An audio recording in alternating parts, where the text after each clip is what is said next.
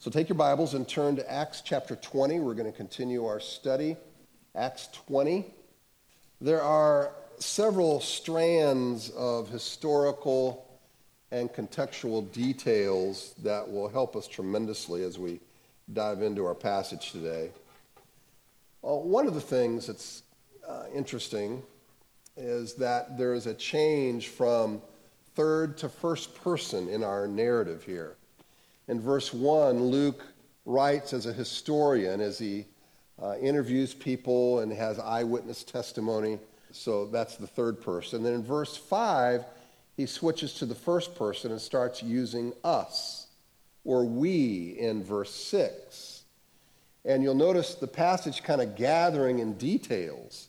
It's obvious that he was there because the, of the detailed accounts. And then Luke is reporting what he saw as he joined the missionary team at Philippi. And that's the place we last find Luke in Acts 16. Now, there are a lot of different names that are mentioned in this passage in, in Acts 20. And I want us to acknowledge that these are not just incidental details. They all make a statement to the level of care that Paul provides by investing in leaders that accompany him on these missionary journeys and by visiting the other churches to encourage them. It tips us off to a very highly relational style that Paul had. I, th- I think we often miss this because, I mean, what's he doing when he's visiting all these cities? What's he doing as he's meeting with all of these people? Except building relationships, encouraging, enjoying community with the body of Christ. He, he doesn't have a CEO type of, of model of ministry that's removed from people.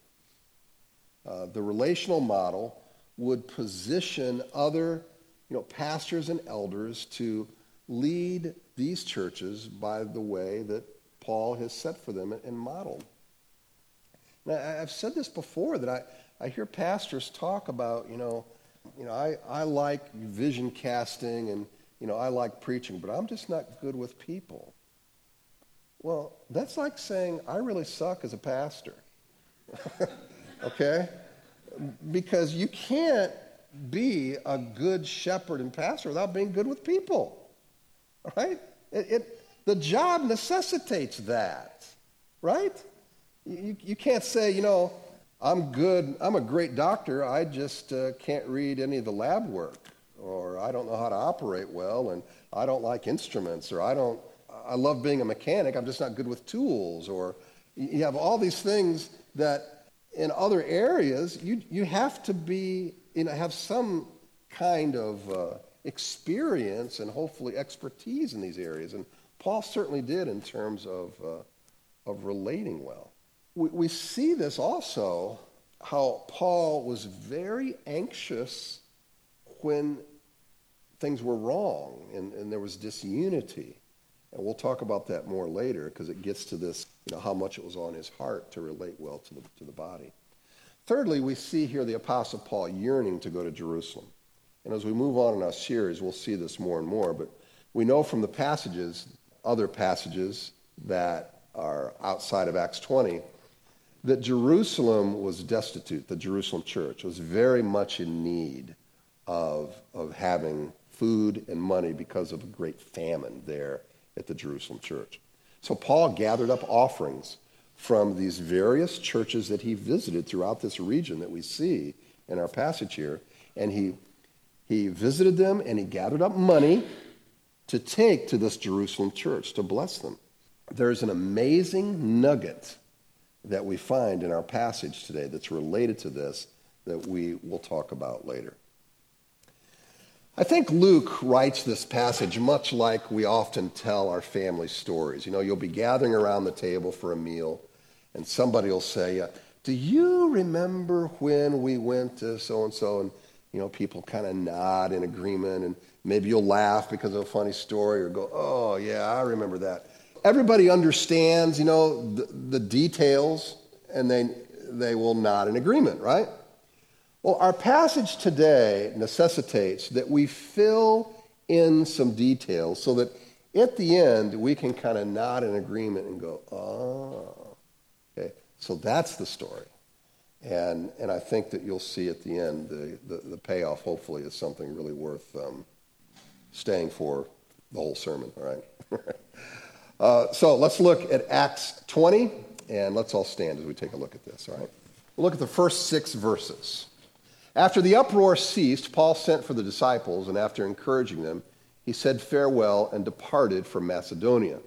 When he had gone through these regions and had given them much encouragement, he came to Greece. There he spent three months, and when a plot was made against him by the Jews as he was about to set sail for Syria, he decided to return through Macedonia. Uh, Sopater the Berean, son of Pyrrhus, accompanied him, and uh, of the Thessalonians, Aristarchus and Secundus, and Gaius of Derbe, and Timothy, uh, and the Asians, uh, Tychicus and Trophimus, these went on ahead and were waiting for us at Troas. But we sailed away from Philippi after the days of unleavened bread, and in five days we came to them at Troas, where we stayed for seven days. The application form of a certain college contained the question Are you a leader? Are you a leader? One student pondered the question for a long time in view of her high school record, which contained no athletic or scholarly achievements, and no student offices. She honestly answered the inquiry. And so she put down, No, I am not a leader. During the waiting period, which always accompanies an application process, the young woman wondered uh, whether she should have adjusted the facts slightly and maybe put, Yes, I'm a leader. But she just waited. She waited anxiously. And eventually, she got a letter that said this Welcome to our college. A study of our application forms for next year shows that we have 1,452 leaders in the freshman class, and they certainly need at least one follower.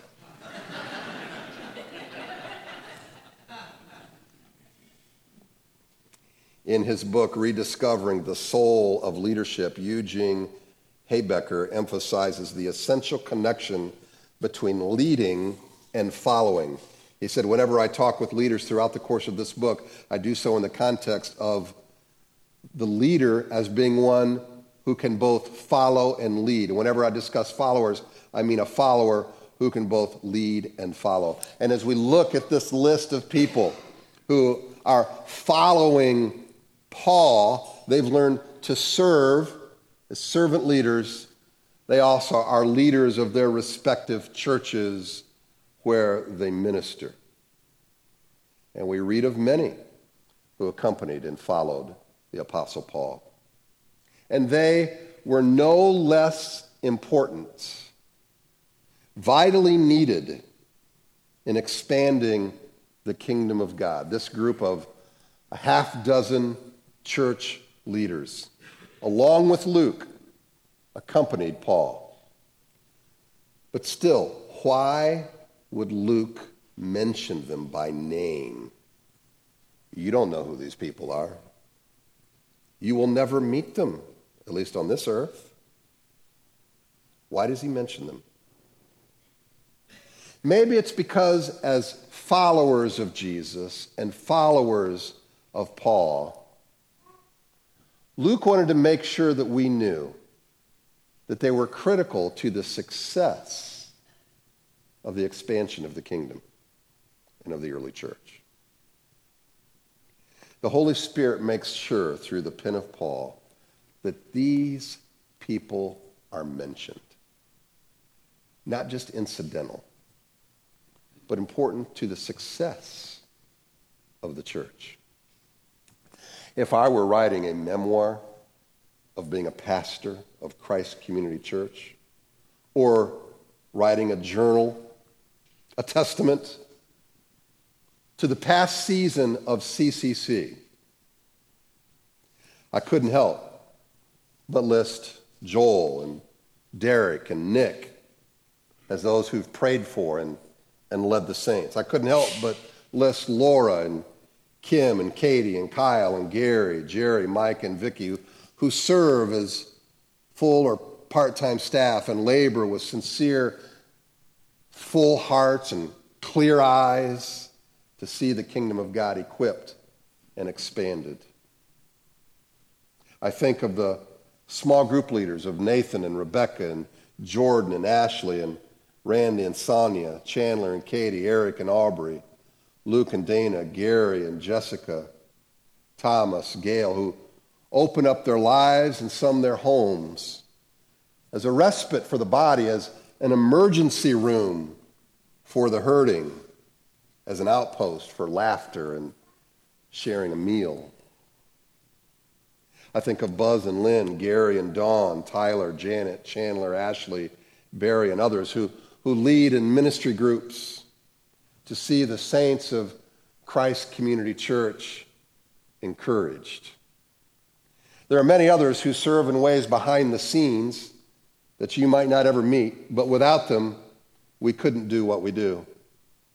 They meet for prayer, they sing, they, they clean, they write apps, they do graphics, they wire routers, they paint, they plant flowers, and a host of other duties that have to be done, not only around here on campus, but, but elsewhere. They are critical to the ongoing process of CCC progressing in the kingdom of God and expanding and equipping and encouraging. They're all needed.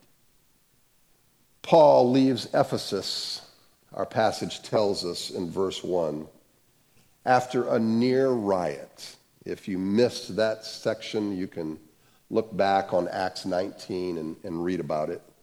But a man named Demetrius had gathered up some other people and Apparently, thousands had gathered in an uh, outside auditorium there at Ephesus. And they were after Paul's hide. God rescued him. But Paul wanted to stay there and encourage the believers. And notice it says that in verse 1. And he visited several cities and provided much encouragement, it says in verse 2. Paul always took the time to address the heart, to encourage and edify the saints. He treasured the personal relationships with the saints over just counting how many saints he had. We even see a personal touch in how he conveyed the message. He goes from preaching to, in verse 7, talking to them. And in verse 11, he conversed with them. You get the idea there's a, there's a back and forth, there's a Q&A going on here, there's a dialogue. Now, preaching certainly has its place, and it's necessary for the body. But conversing, dialoguing, answering questions are just as important, and we should be taking a cue from Paul to include that in our community activities. Syria is mentioned here, and you see a map here. You see Syria on the right, at the bottom. And notice it just touches Jerusalem there. You can barely read it, but uh, it's where Syria and Judea meet. And it was Paul's intention to go there, and specifically to Jerusalem. But a plot was discovered, our passage tells us, that threatened Paul's life. Now, it's not that Paul was fearful of death. It's not that, you know, he was in the belly of a ship in a fetal position, you know, not wanting to die. Now, that wasn't the case at all, but he had a mission to accomplish. He had people to see that he wanted to encourage. And he wanted to get to Jerusalem because they had gathered up an offering from these various cities, various churches, and people to give to this Jerusalem church because they were in such dire need.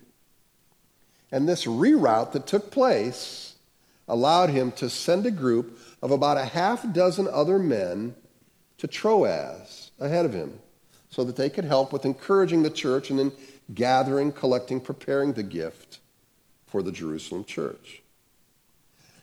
I suppose at first glance these names that he gives seem rather innocuous.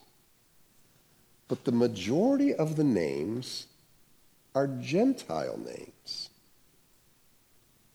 This is really an illustration of a tour de force of grace.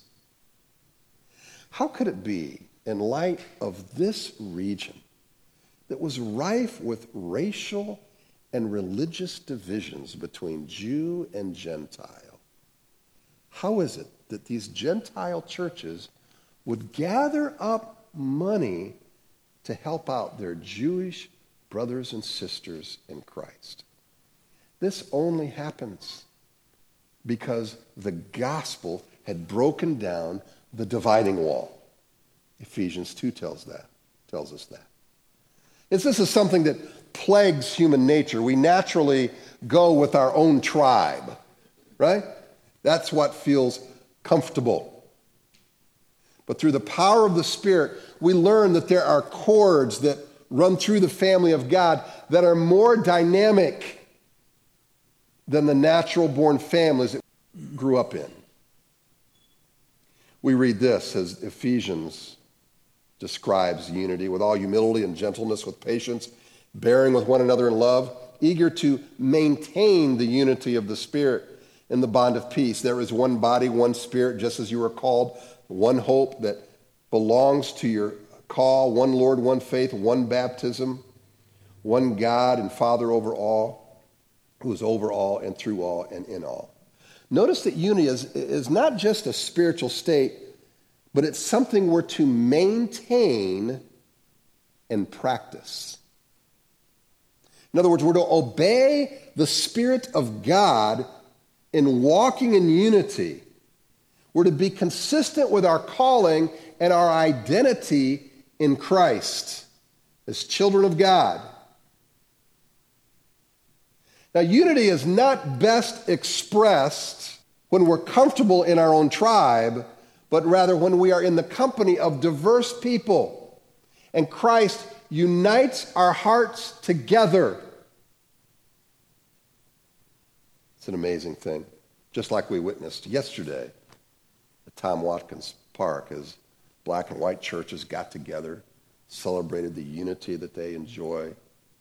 There's a parallel passage to Acts 20 that we find in the book of Second Corinthians. You might remember that the church at Corinth, which was a part of, of Greece, just below Macedonia, that it was in a sad state, the church was. Uh, there was considerable disunity. Remember when Paul says, you know, there's some of you that say, you know, I'm with Barnabas, I'm with Apollos, I'm with Paul, and then you have you, the uber spiritual people, I'm with Jesus, only Jesus. You have these you have these unity and uh, disunity and factions going on, right? And then there was immorality. There were people sleeping with in laws. I mean, it was gross stuff going on. And then there was spiritual immaturity. That was the church at Corinth. And Paul wrote them a letter to address these issues. And, you know, he wanted to be loving and yet not skirt the issues. And he said of his letter, in 2 Corinthians 2 4. For I wrote to you out of much afflic- uh, affliction and anguish of heart and with many tears, not to cause you pain, but to let you know the abundant love that I have for you. Now, as you can imagine, you know, when you confront people, right, uh, this created considerable tension with many people within the church at Corinth. Because when you do that, people don't like to be reminded of, of reality. For, for Paul, what happened is they began to question his apostleship. In other words, who in the heck do you think you are, Paul? You're telling us this stuff. You're, you're no apostle. So they would question his authority. So Paul sends then a letter delivered by Titus to kind of address some of these issues. And he was very anxious to hear how the Corinthians responded to his loving rebuke. Now, he was to meet Titus initially at Troas to get this report, but Titus couldn't make the trip. So Paul went then on to Macedonia to hasten getting a report from Titus. And we read again in 2 Corinthians when I came to Troas to preach the gospel of Christ, even though a door was open for me in the Lord, my spirit was not at rest because I did not find my brother Titus, so I took leave of them and went on to Macedonia. Paul was just like you and me. You know, when, you know that there's something between you and somebody else, and there's a, there's a consternation, there's an unrest, you know, when things aren't right, you can hardly sleep at night, you're anxious. That's, that was Paul. And he was, he was nervous and knowing how it was received, but for their sake, because he wanted unity to be there, and there was disunity, and man, you know, you just hate that. That's what he's saying. In Macedonia, probably in Philippi, Paul met up with Titus. Finally got together. And Titus brought Paul the joyous news that the letter had had its desired effect. The offenders had been disciplined that were practicing immorality. They had repented of the immorality.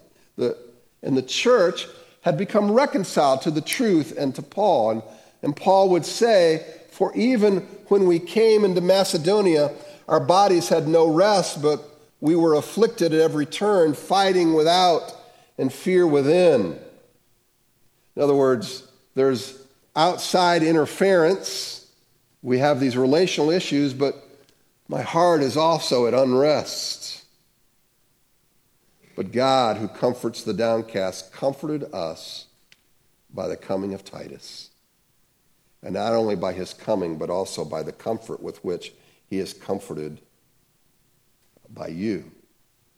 Has he told us of your longing, your mourning, your zeal for me, so that I rejoice still more? For even if I made you grieve with my letter, I did not regret it.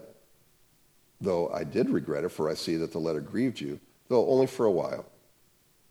As it is, I rejoice, not because you were grieved, but because you were grieved into repenting. For you felt a godly grief, so that you suffered no loss through us. So there's a relational strand there. By the way, also while I was in Macedonia, he wrote the book of Romans. So, intermingled in these travels are relational stressors and important ministry advancements that indicate that God was working mightily in the midst of this mess. I mean, most people just see Acts 20 as kind of a, a travel log of events. Uh, an outline of activity from Macedonia to Troas.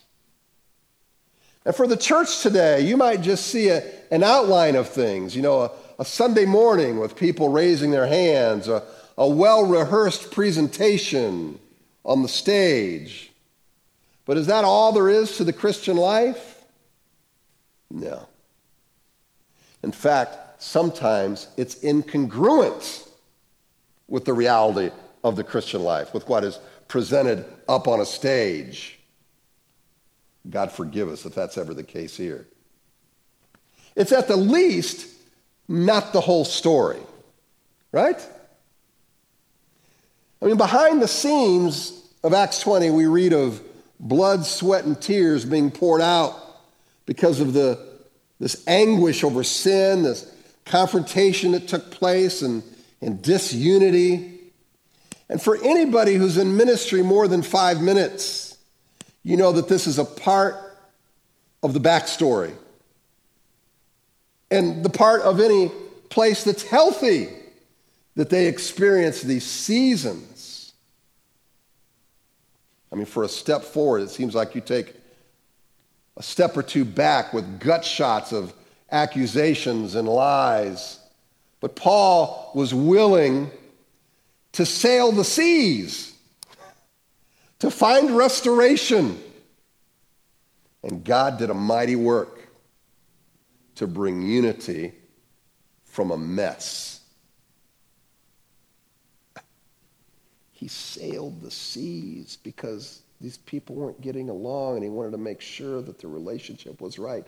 Are you, are you catching this? I mean, how far are we willing to go for unity? Why do we give up so easily?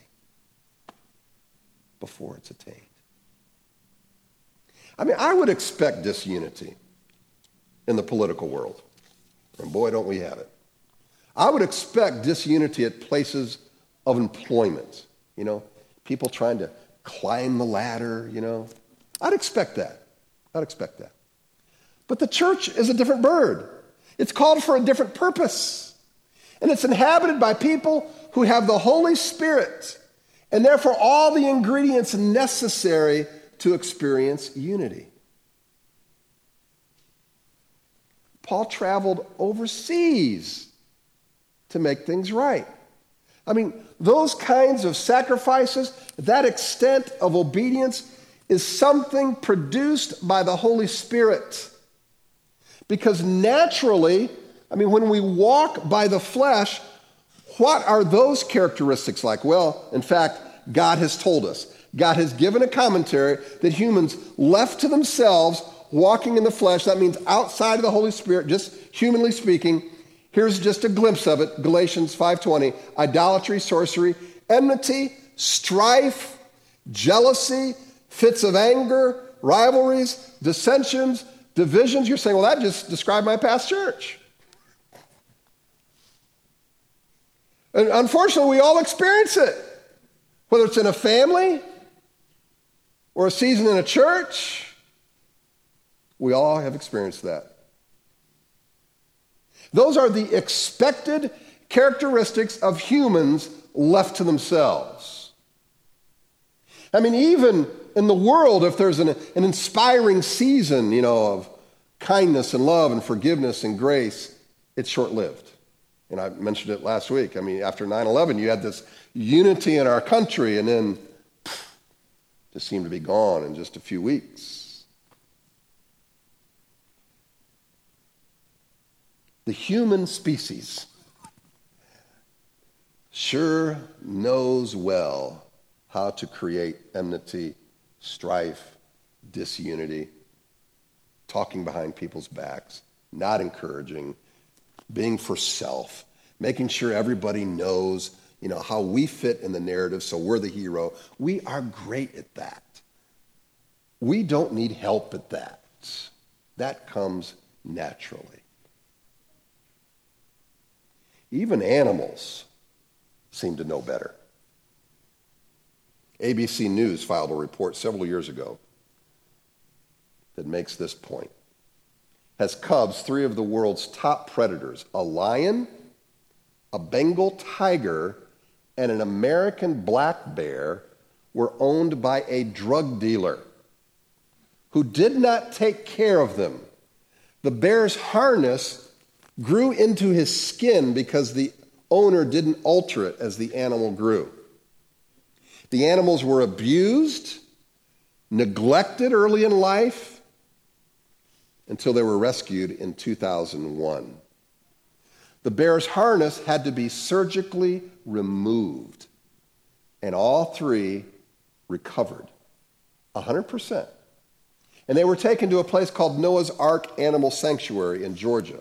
And the staff initially separated them, thinking that these large predators who normally fight would just act out, you know, if they were together. But in fact, the opposite was true. During separation, the animals were uncooperative. But once they were reunited, they calmed down and behaved well. And over a decade later, these three friends spend their time together playing ball cuddling, chasing each other, and eating cookies.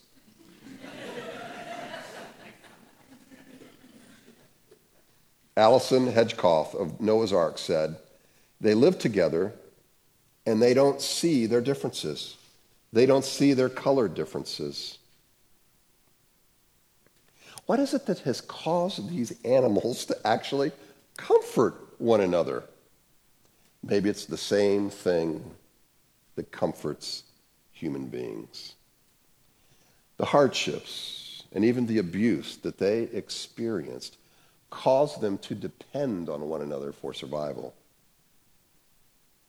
The Apostle Paul alludes to that when he wrote in 2 Corinthians 1 For as we share abundantly in Christ's sufferings, so through Christ we share abundantly in comfort too.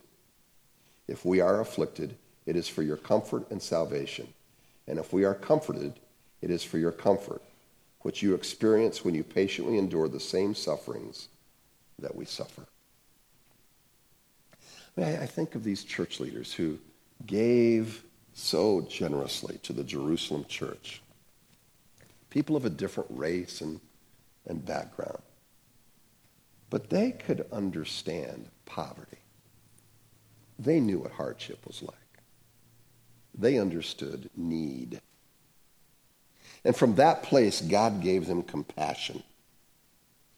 Perhaps what we miss more than anything is the time, and I would say the choice, to listen to brothers and sisters in need. I mean, let's face it, our schedules are so packed, right? Our electronic devices are too compelling. Our hearts are so divided that taking time to listen to others, especially others not naturally in our tribe, that seems unmanageable. Perhaps the need of the hour is a little bit more margin where the Spirit of God is given some opportunity to work through us. Perhaps we need to take some more time to listen. We need to take the time to enter into a community where it's not our comfort zone. If it's hard, that is community. That's what it's supposed to be. And you work through that. And as you work through that, the value raises in your eyes. Anybody here had a easy marriage and not one argument, not one issue? Anybody? Anybody? Yeah. Exactly. Exactly. But isn't it going through that? I mean, as I look at 39 years it'll be for Janet and I in December, and I look at all the things we have gone through, you know, we tell these stories, and I think, man, I, I would not want to go through it again. But I realized God was working, molding us together and, and humbling us. And you go through the hardships, it brings you together. But if we would have, you know, run from each other, divorced, we'd have never enjoyed the unity that you enjoy. The hardship is a part of the deal. But we run. We don't sail the seas to find the reconciliation. Robert Frost, American poet, he wrote, The Road Not Taken. He says this Two roads diverged in a yellow wood, and sorry I could not travel both. And be one traveler long I stood, and looked down one as far as I could to where it bent in the undergrowth then took the other as just as fair, and having perhaps the better claim because it was grassy and wanted wear, though as for that the passing there had warned them really about the same. And both that morning equally lay, and leaves no step had trodden black. Oh, I kept the first for another day, yet knowing how one stays on to way I doubted if I should ever come back. I shall be telling this with a sigh. Somewhere ages and ages hence, two roads diverged in a wood, and I, I took the one less traveled by. And that has made all the difference. The one less traveled by.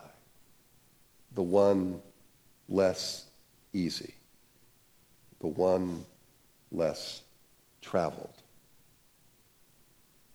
but a one that can create community if we'll but open up our hearts and take the time to listen.